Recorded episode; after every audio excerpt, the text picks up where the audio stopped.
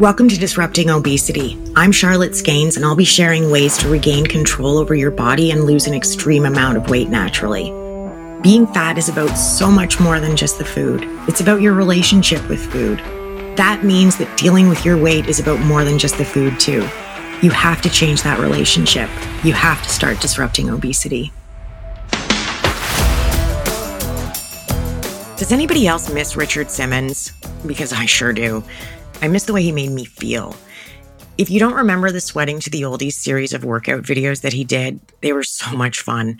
And the infomercials for them, they ran all the time, pretty much constantly in the 80s. Now, you know I don't do exercise. Like, I don't teach it. I don't post a lot of fitness type videos. It's not my jam, but that's really not the point. The point is the space that Richard Simmons created for people who were dealing with extreme weight loss in a time when it wasn't a thing like it is now. Obesity rates have been rising for decades. We've gone from 10% in the 50s to like 42% now. By the 80s, around a quarter of Americans were obese. We've had to come up with a whole new classification for obesity. We've got obese and morbidly obese, and we've got super morbidly obese, but now we've got hyper obesity too. We didn't have all these categories until recently, but even in the 80s, we were still just drowning in fat shaming. It seemed like the whole world wanted to pretend that the obese didn't exist. You could be ridiculed or you could be ignored. Fat was still very much an acceptable punchline. Not that it isn't now, but it's very different and it's far less acceptable than it was. I've been fat shamed plenty. Lots. It goes with the territory for most of us, I think. Probably for all of us. I mean, shit, I've been told I'm still too fat to be doing this. So whatever. For me, there's just this one incident that stands out so much, it's hard for me to even think of other examples. And I mean, it's not all about the big stuff, right? It's the micro fat shaming aggressions that can be the hardest to shrug off sometimes. I think the looks and eye rolls and the laughter hurt me more than the people who would openly confront me. Like the time I got called out at the grocery store checkout for the food that I had up on the belt. That sucked. But having people laugh at you is just so brutal, right? And really, those micro-shaming aggressions happened so often that they all just kind of blend together. I mean, how many incidents in a swimming pool change room does it take before none of them really seem distinct anymore? But you don't forget somebody screaming at you out of a car window, or at least I don't, and especially not when they circled the block at least twice to do it. This was after I was sick, and it was while I was still losing the 100+ pounds that I'd gained back of my original 200-pound weight loss. And I was just cutting the lawn. I like mowing the lawn a little bit more than Sean does, and it's way easier for me to push something when I'm trying to recover. So I used my stroller as a walker for years, and the lawnmower did the same thing, but it was just a little bit more challenging. For me, at least, pushing has always been much, much easier than trying to pull something. But I'd been working really hard at this point. I was moving well, and I only had 32 pounds to go to hit my healthy weight. That's it. I'd already lost more than 70 pounds, and this jackass circles my block, comes around, and then screams out of his window. And I'm very sure he said, "Try harder, you fat bitch." And I remember, because it's so goddamn mean, and it's not really the fat bitch part that bothered me. That wasn't new. I'm a Xennial, and bitch was big in the 80s if you were a little kid. But try harder? Seriously? This guy had no clue how hard I was trying. I mean, I was using my lawnmower as a walker so that I could get strong enough for surgery. I was fucking trying. But I didn't stop. I mowed the lawn. I don't even think I cried. I was pretty stunned, though. Like, that's a lot of effort to go to try and make somebody else feel bad. And it's such a waste. It's not the worst thing that happened, but it stands out, you know? It would have been so easy for him to roll down that window and shout, "You've got this," or anything positive, or to not roll down the window and just keep driving. Either option would have been more kind. Richard Simmons was kind. And you could tell that he actually saw people for who they were and that he cared. You could really tell that he cared. He wasn't patronizing or dehumanizing anybody. And I think that's the real magic. making people feel bad doesn't work long term, and he clearly knew it. He was all about lifting people up.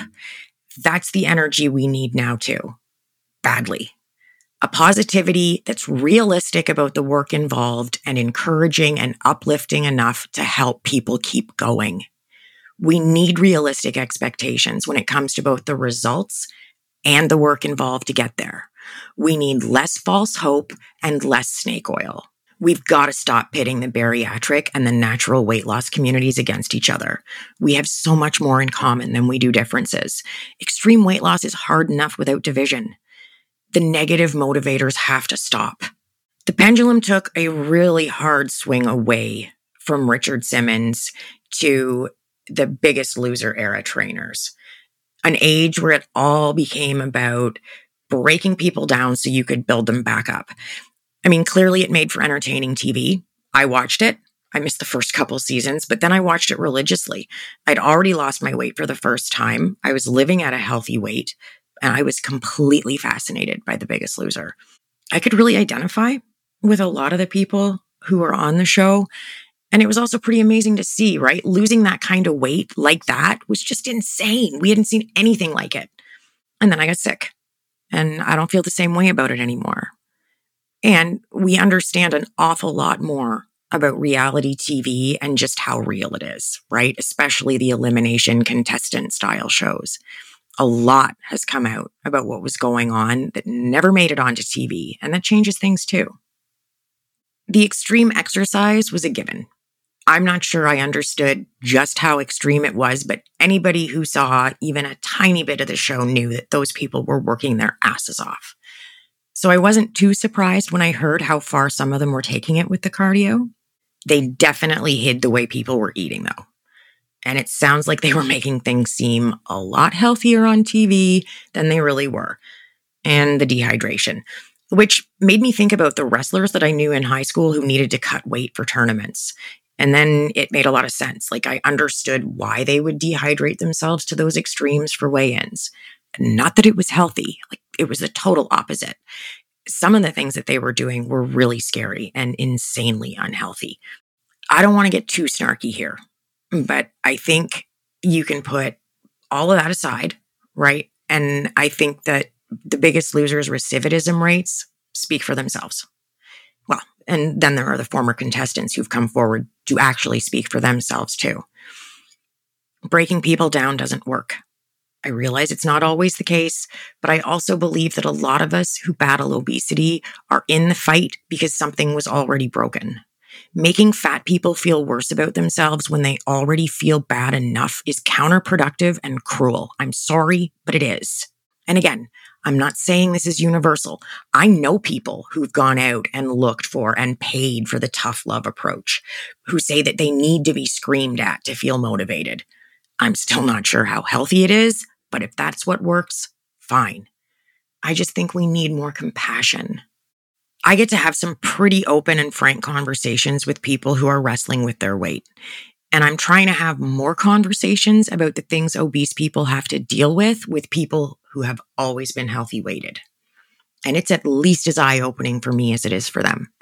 And it's eye-opening for me in the sense that I'm shocked by the things that shock them and the things that we struggle with that they have never even considered. It never even occurred to them. I thought a lot of these things would be more self-evident, but you don't know what you don't know.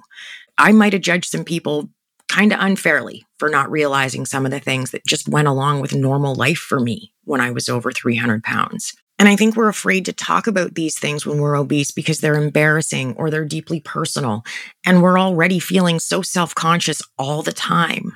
I was talking with someone recently who was trying to understand what it's like, some of the challenges that fat people face, because they've got somebody in their life who's struggling to lose a lot of weight right now and has actively been trying to get more than 200 pounds off for years. And I brought up how risky eating out can be for us and the anxiety that can go along with not getting to be the person who makes dinner reservations or gets to pick where you're going.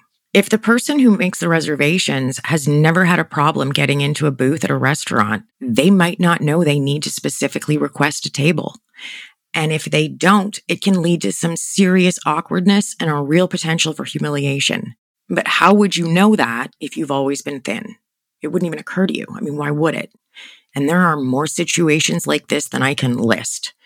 Group camping trips are great, but do they have a wheelchair accessible porta potty? Because my 338-pound ass had a really hard time squeezing into a standard one without it being super gross.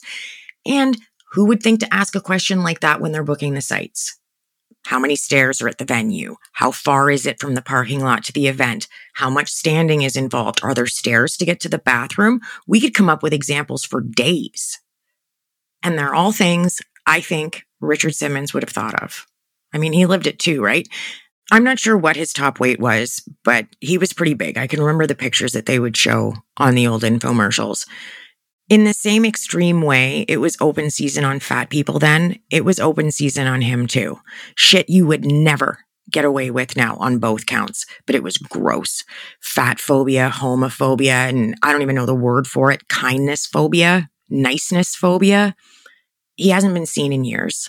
His publicist released a statement for his 75th birthday last month saying that he was happy and living the life he chooses, which is very cool. I just wish he would shine his light some more. Maybe do a podcast. He could do that from home. We just need as much kindness and inspiration as we can get in the world right now, because there's an awful lot of the opposite going on. Way too much, far too much.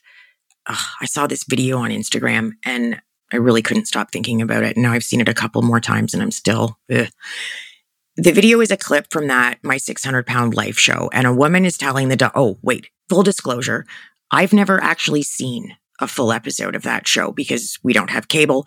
And what I've seen from the clips on Facebook is more than enough. It's plenty. It's way more than enough. So there's a woman telling the doctor that she's trying to open her horizons to vegetables because she's a pretty picky eater. And he tells her that she's not a picky eater if she's 600 pounds. Yeah, okay. How is that helpful? How is that helpful? I don't know where to start. I mean, factually, it's incorrect, right? You absolutely can be a picky eater and be fat. I would argue that most of us are picky eaters, probably super picky eaters. I have clients who eat the same few things on repeat, and I know even more people who won't touch vegetables unless they're potatoes. And sometimes corn. I hate the implication that if you're overweight, you eat anything in sight. That's not true. And it's not fair either, or helpful. Where does the blame get us? I mean, really. Do they think fat people don't know they're at least partially responsible for their own size? Does fat automatically equal clueless too? And I know there's a lot of denial going on with obesity. I really do. I lived there myself for a very long time. But we know. We really do. And picky eating is generally associated with not wanting to eat vegetables anyway. So what is this guy talking about? I miss Richard Simmons.